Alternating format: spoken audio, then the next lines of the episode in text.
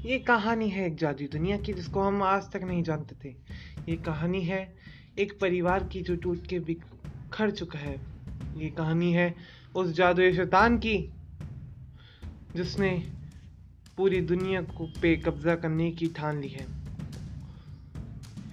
ये कहानी है पचमनी राज्य की, जहाँ का राज्य परिवार बिखर चुका है। ये कहानी है एक बेटे की, एक बेटी की, एक बहन की, जो सब आपस में बिछड़ चुके हैं।